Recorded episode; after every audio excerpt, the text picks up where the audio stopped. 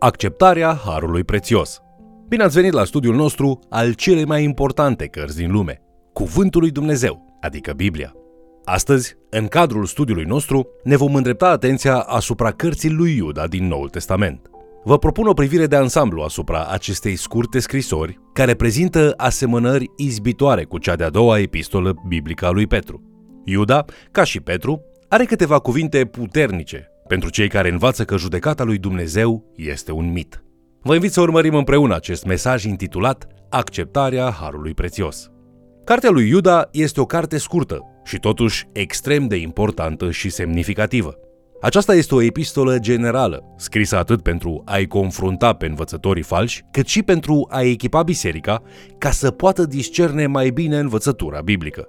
În primul verset al scrisorii, autorul acesteia, Iuda, se prezintă ca fiind fratele lui Iacov. Cercetătorii biblici afirmă că el ar fi fratele lui Iacov, cel menționat în Evanghelia după Marcu, la capitolul 6 cu versetul 3, unde citim Nu este acesta tâmplarul, feciorul Mariei, fratele lui Iacov, al lui Iose, al lui Iuda și al lui Simon? Dacă citim cu atenție, observăm că numele lui Iuda este scris diferit în pasajul din Marcu față de referința din această epistolă. Numele de Iuda, scris Yehuda în limba ebraică, era un nume răspândit în acea perioadă din secolul I și probabil era și numele autorul epistolei lui Iuda, dar și al lui Iuda Iscarioteanul. Însă după ce s-a răspândit vestea că Iuda Iscarioteanul fusese apostolul ce îl trădase pe Isus, prin urmare, acest nume a devenit rușinos în cercurile creștine. De aceea nu ne surprinde faptul că autorul nostru alege varianta prescurtată a numelui Yehudah, adică Iuda. Conform cu pasajul din Marcu, Iuda nu este doar fratele lui Iacov, ci este și fratele lui Isus. Această relație de rudenie ne transmite puțin mai multe despre viața lui personală de credință. Iuda și frații săi nu credeau că Isus era Mesia în timpul slujirii lui pe pământ. În Ioan capitolul 7, versetele 1 la 5, ni se prezintă o scenă în care frații lui Isus îl batjocoresc în mod vădit și îl provoacă să se ducă în Iudeea ca să înfăptuiască acolo minuni, pentru ca oamenii să le poată vedea. Ei se comportă astfel deoarece aflăm din versetul 5 că nici măcar frații lui nu credeau în el. Ne putem imagina cât de greu a fost pentru Isus să îndure acest lucru. El nu beneficiază de sprijinul lor în niciun fel, însă își continuă oricum misiunea pe care tatăl i-o încredințase. Deși în tinerețe Iuda a fost sceptic în ceea ce îl privea pe fratele său, pe Isus, la vremea în care scrie această scrisoare, el era total schimbat. Asta pentru că fratele său vitreg înviase din morți. Apostolul Pavel ne spune în mai multe locuri din scriptură că Domnul Isus cel înviat îi se arată lui Iacov. Iacov, la fel ca ceilalți ucenici, este transformat în urma a ceea ce vede, ajungând să creadă că fratele său vitreg este cu adevărat Domnul cel înviat.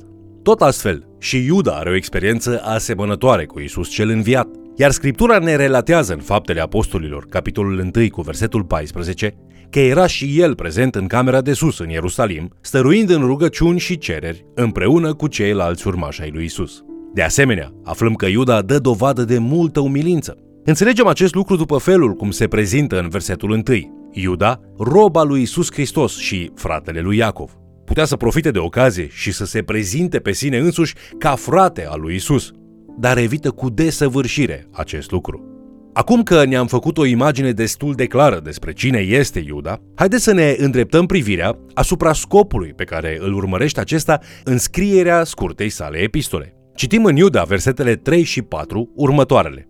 Prea iubiților, pe când căutam cu tot din adinsul să vă scriu despre mântuirea noastră de obște, m-am văzut silit să vă scriu ca să vă îndemn să luptați pentru credința care a fost dată sfinților odată pentru totdeauna că s-au strecurat printre voi unii oameni scriși de mult pentru o sândă aceasta, oameni neevlavioși care schimbă în desfrânare harul Dumnezeului nostru și tăgăduiesc pe singurul nostru stăpân și domn, Isus Hristos. Așadar, putem observa că inițial el avea de gând să scrie o scrisoare despre mântuire, însă o problemă nouă care a ieșit la iveală l-a făcut să se răzgândească.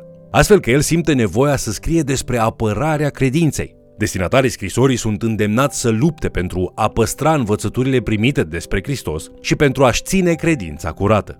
Ei ar trebui să se împotrivească învățătorilor mincinoși care răstălmăcesc adevărurile despre har și care sfârșesc prin a promova o viață imorală. Este important să ne amintim că aceste probleme nu sunt doar problemele din vremea aceea. Ele sunt probleme din toate vremurile și sunt probleme din vremea de astăzi. Întotdeauna au existat și vor exista oameni care nu propovăduiesc o doctrină sănătoasă. Și prin urmare, constatăm cu părere de rău că aceștia duc pe alții în rătăcire. Atunci când cineva predică o doctrină care este diferită de ceea ce ne învață Scriptura, acest fenomen se numește erezie. Erezia particulară despre care vorbește Iuda este aceea pe care unii au numit-o harul ieftin. Este acea învățătură conform căreia, fiindcă Dumnezeu este dragoste și fiindcă El este un Dumnezeu milos, noi nu trebuie să ne preocupăm prea mult de păcatul nostru. Profetul Maleahi se confruntă cu ceva asemănător în zilele sale. În Maleahi, în capitolul 2 cu versetul 17, acesta citează spusele unor învățători falși care pretind că oricine face rău este bun înaintea Domnului și de el are plăcere, adică lui Dumnezeu îi place de acest om. Ideea de bază a harului ieftin este următoarea. Dumnezeu își iubește copiii prea mult ca să-i disciplineze. El ne înțelege slăbiciunile și vrea doar ca noi să fim fericiți. În fond și la urma urmei, un Dumnezeu iubitor nu ne-ar respinge niciodată sau nu ne-ar alunga de la părtășia bisericii, nu-i așa? Însă această perspectivă asupra lui Dumnezeu și asupra păcatului este departe de a fi adevărată. Scriptura ne învață că păcatul este o chestiune serioasă. Noi am fost făcuți de un creator sfânt. Atunci când alegem să ne răzvrătim și să lăsăm ca mândria și interesul personal să ne conducă, acest lucru constituie o insultă directă la adresa sfințeniei, dreptății, puterii și înțelepciunii lui Dumnezeu. Este la fel ca și când am ignora faptul că dragostea, mila și harul lui au fost dobândite cu un mare preț, un preț pe care Dumnezeu l-a plătit prin sacrificarea Fiului Său. Așadar, atunci când îmbrățișăm în permanență propriul nostru păcat, aducem ofensă rănilor lui Hristos.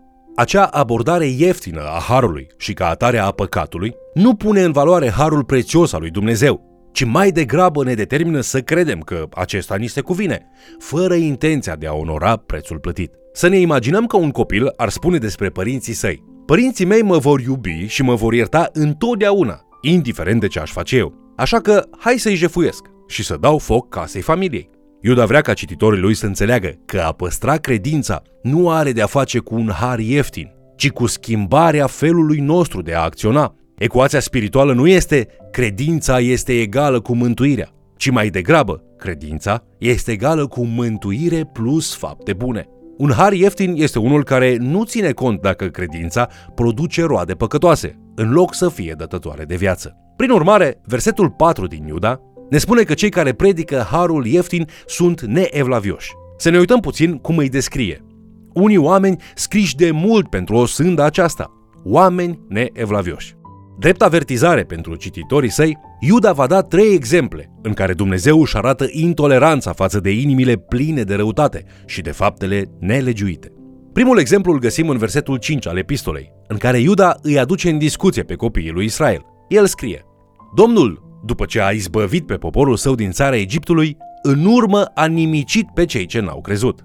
Din nefericire, nu ducem lipsă de anumite exemplificări care probabil se găseau în mintea lui Iuda. Avem de-a face cu o întreagă generație care a fost eliberată din Egipt și care totuși îl respinge pe Dumnezeu. Prin urmare, nu este lăsată să intre în țara promisă. După aceea, avem exemplul în care fiii lui Aron sunt arși, nimicirea familiei lui Acan și prăpădirea celor implicați în revolta lui Core. Ni se prezintă apoi o întreagă serie de persecuții și judecăți din vremea judecătorilor. Moartea celor care deschid chivotul legământului în timpul luptelor cu filistenii, lepădarea lui Saul, moartea lui Uza și molima trimisă de îngerul Domnului pe vremea împăratului David. Observăm că Dumnezeu se folosește de popoarele străine pentru a-i pedepsi și măcelări pe israeliți, conducându-i în cele din urmă spre exil. După cum putem observa, avem multe exemple grăitoare. Înmănuncherea acestor exemple ne copleșește și totuși, încă nici nu am auzit mai nimic. Scopul lui Iuda este de a evidenția că oricât de copleșitoare ar fi aceste exemple, ele nu sugerează, în niciun fel, că dragostea lui Dumnezeu înseamnă o lipsă de preocupare pentru păcatul uman. În toate exemplele prezentate, precum și în nenumărate alte oferite în scriptură, Dumnezeu tratează păcatul cu multă seriozitate și îi pedepsește pe oamenii care s-au obișnuit să nu asculte de el. Unii învățători mincinoși îl zugrăvesc pe Dumnezeu ca pe cineva pe care îl poți ignora în timp ce îți vezi de viață, practic însemnând că poți face tot ce dorești, fără să suferi nicio consecință. La urma urmei, acest soi de Dumnezeu nu va lua nicio poziție în legătură cu păcatul tău, pentru că un Dumnezeu pe care îl putem ignora ar fi complet indiferent față de noi. Unui astfel de Dumnezeu, în mod evident, nu i-ar păsa deloc de noi. Însă adevăratul Dumnezeu nu poate fi ignorat și este foarte implicat în ceea ce privește creația sa. În loc să fie apatic, Dumnezeu este mai degrabă interesat de noi și de felul în care ne trăim viața, iar însușirile sale sunt precum un curcubeu alcătuit din mai multe culori. Dumnezeu este dragoste, însă Dumnezeu aduce și judecata deoarece este un Dumnezeu sfânt. El îngăduie ca noi să suferim consecințele propriilor noastre păcate.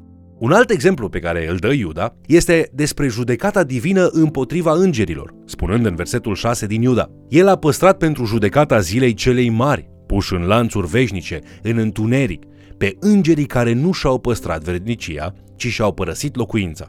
Acest pasaj este destul de interesant și a stârnit multe dezbateri, deoarece există mai multe povești la care Iuda ar fi putut face referire.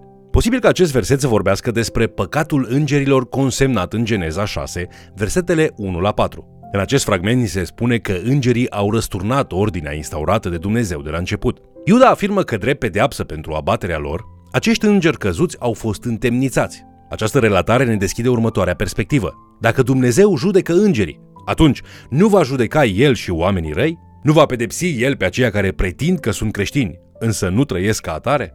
În cele din urmă, al treilea exemplu pe care ni-l expune Iuda se referă la felul cum a pedepsit Dumnezeu Sodoma și Gomora, acele cetăți nelegiuite care, după spusele lui Iuda din versetul 7, s-au dedat la perversiuni sexuale și au poftit unul după trupul altuia. Aceste cetăți au devenit un exemplu de seamă pentru cei care se vor confrunta cu pedeapsa focului veșnic. Oricine avea să citească scrisoarea lui Iuda atunci când a fost trimisă inițial, știa povestea cetăților Sodoma și Gomora, cum că locuitorii acestora fuseseră omorâți ca pedeapsă din partea lui Dumnezeu pentru păcatele lor. Iuda dorește ca oamenii să înțeleagă că acești învățători falși sunt la fel ca cei din vechime și folosește multe imagini descriptive pentru a-i prezenta. Acești oameni ignoră sfințenia lui Dumnezeu fără să aibă vreun fel de teamă sau respect. Ei sunt plini de o mândrie păcătoasă iar aroganța lor îi determină să vorbească asemenea unor experți despre subiecte despre care de fapt nu știu nimic.